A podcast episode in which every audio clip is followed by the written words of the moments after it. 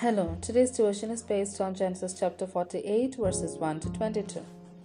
Sometime later, Joseph was told, Your father is ill. So he took his two sons, Manasseh and Ephraim, along with him.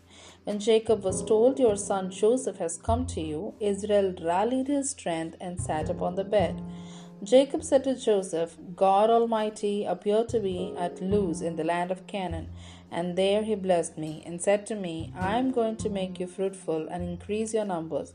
I will make you a community of peoples, and I will give this land as an everlasting possession to your descendants after you. Now then, your two sons born to you in Egypt before I came to you here will be reckoned as mine. Ephraim and Manasseh will be mine, just as Reuben and Simeon are mine. Any children born to you after them will be yours. In the territory they inherit, they will be reckoned as under the names of their brothers.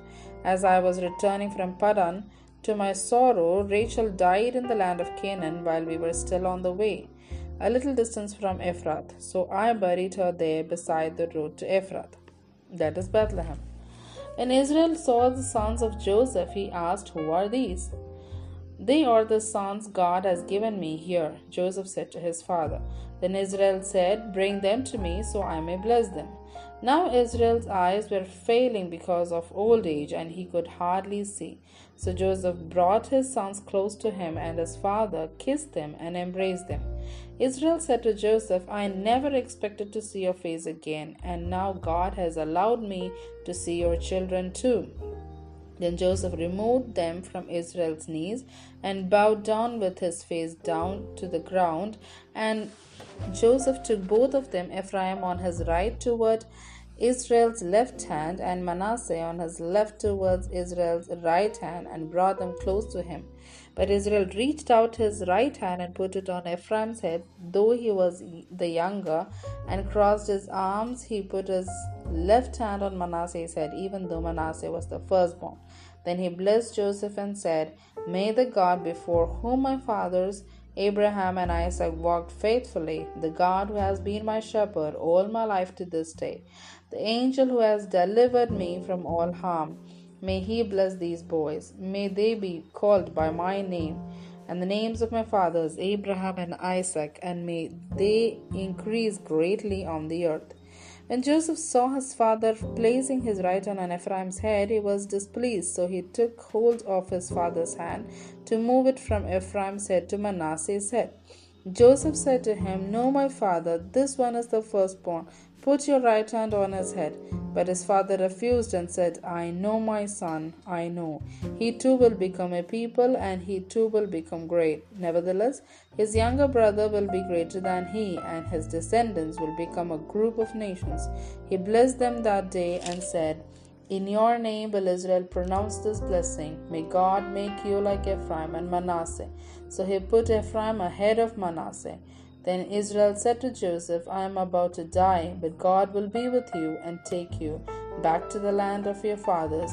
And to you I give one more ridge of land than to your brothers, the ridge I took from the Amorites with my sword and my bow. Here ends the Bible reading.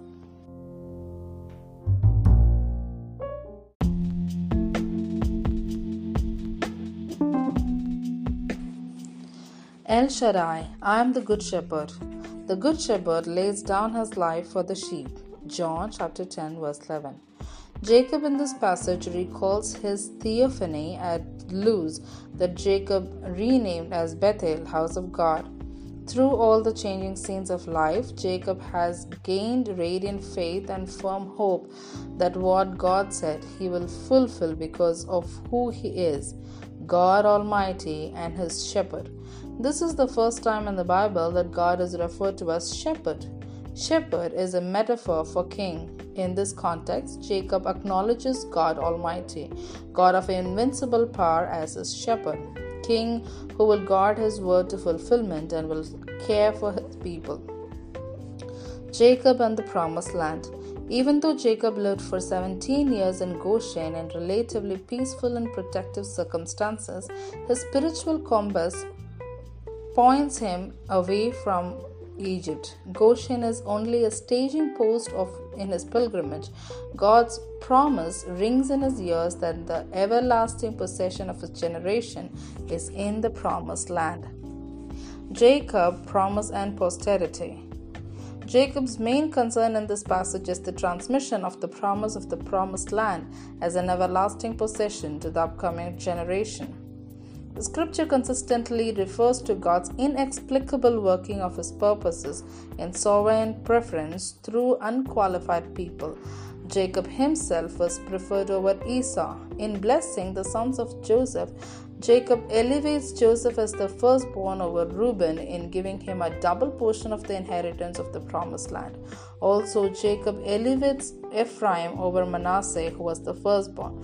God's sovereignty defies human expectations and reshapes human history according to his will and purpose.